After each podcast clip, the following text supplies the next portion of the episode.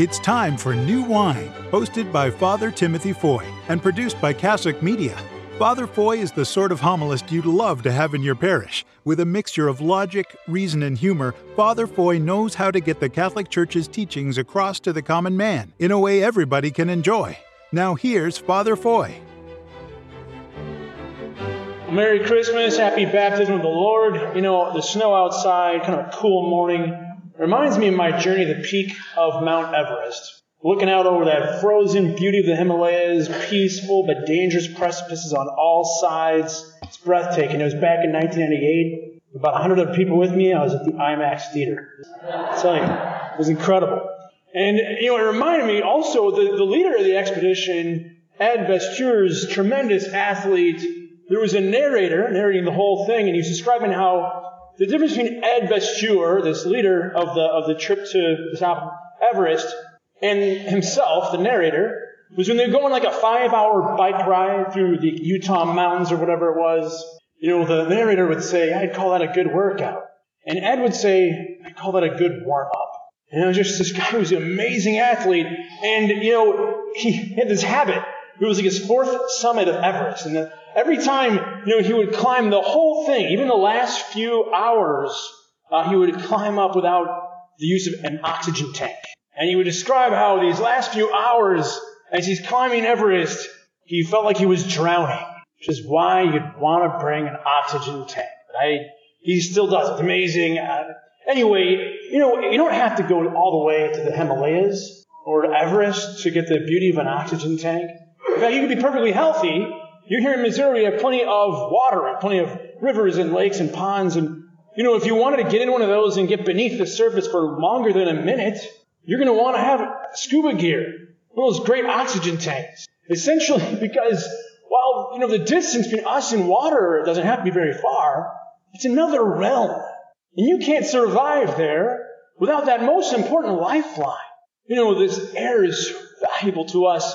By contrast, water is so important to us as well. We need it to live, but it's also always been this boundary between life and death because quite often it's, you know, in, tragically, it, it enables or it keeps people from breathing. You know, if they get they lose that most vital of lifelines, most fragile of lifelines. Adam and Eve, you know, they they had this experience of heaven on earth because heaven doesn't have to be very far away. It's not like it has to be so far away for heaven. That was, that was heaven on earth. The difference is that they had this lifeline. They had this ability to, to breathe this, this wonderful air of heaven by their communication with God. And when they sinned, that lifeline was cut. Heaven is another realm, doesn't have to be very far away.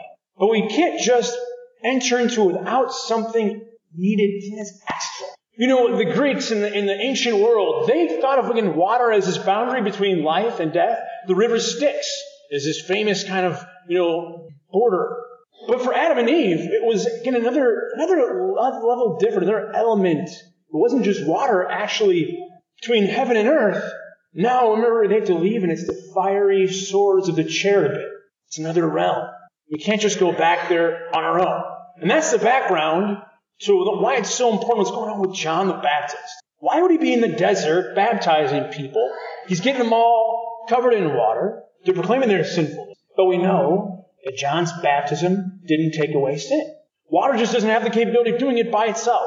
Remember uh, the, the great flood when Noah was on the ark and the deluge of water. Covered everything. But it couldn't refashion the hearts of even the few people that survived. Noah and his family. They were still sinful, as good as they were. They passed on. Adam and Eve's sin to us. This lack of having a connection, a communication to God, this lifeline. They didn't still have it yet. So John's out there in the desert. But going into the water, it's almost like saying, um, they're at a very important river too. They're the river that was a river that was a border into the promised land. It's how they got into the physical promised land. But it's like, it's no use to us. It's been overrun by the Romans. We're still there, but we need something more. And so going into the water is saying, you know, we might as well have drowned with, you know, all the people. And when the great flood came, you know, we're no better than they were. We're, we're sinners. You know, we don't even deserve physical life. But God, you're merciful. Come to us in our moment of need. Come to us and save us. Remember John's statements They're so important to us. How much John states he's not worthy. I'm not even worthy to untie the thongs of his sandal. Imagine the surprise when Jesus comes then and says, Well, I want you to baptize me. You who have said you're so unworthy. You know, I was born of a woman, but by the hand of you, a sinful man, now I want to be brought into this, this new condition. I don't see any difference between myself and the most lost of all the sheep. In fact, I'm going after them. And this is the beginning. I'm going to go into your realm. I'm going to go into the realm of sinners while not being a sinner. I'm going to go in there. I'm going to identify myself with you. You know, it's a really huge lesson for us that if Jesus Christ himself, you know, if, if we have any hindrance, any kind of like, well, I don't know, I don't really feel like it. I can take my, you know, sin to God on my own. I don't need anybody else. Here, Jesus Christ, who's not even a sinner, humbles himself to receive the Holy Spirit in this anointing. You know, this Jordan River, he makes it holy. It had been a border between the regular land and the promised land. And now Jordan River becomes this recipient of this grace, this Jesus is clothing it with grace, making it possible to be joined to him. You know that voice? This is my beloved son, whom I'm well pleased. Remember that next line when Jesus is like, whoa, I had no idea. That's great. I'm the son of God. Wow, that's really awesome. Remember that line? Oh yeah, because it's not in there. Because Jesus already knew that. He didn't need the voice from heaven. That voice is for you. It's for me. Because when we identify ourselves with Jesus Christ, then we know that we are God's children as well. We've been adopted. We're His sons and daughters. We're baptized. We enter the same element of water. You know, you might ask yourself, well, wait a second though. I thought we still had to go through fire too. What? what what's going on? Okay, you're going into the water. Okay, because Jesus, He humbles. He got into our realm, the realm of the sinner. And you follow the water. Follow the water. It's, there's water all the way through the Gospels. Jesus a lot of places to heal people with water. He sends a guy who's blind to go wash in the water. You know, and then he's on the cross and his side is opened up. The same water, the same element comes out of his, out of his heart. You know, it's the same river. It's this river, it's this, this boundary. It's this boundary that Jesus had taken into himself. He's got human and divine nature. And he's joined himself, he's joined our realms. And, you know, if we get baptized, when you got baptized, either you humbled yourself or somebody else brought you in and out of love and out of humility brought you forward because they couldn't give you that grace on their own. And they sit here, and it's the fire of love. You know, it's the fire of love that joins us to Jesus Christ. And there's that water that comes from his heart, and there's also fire in his heart. You ever see the sacred heart? It's always got fire shooting out of it. You know, that's the same fire. That's we're brought into that. Through the water into that another realm.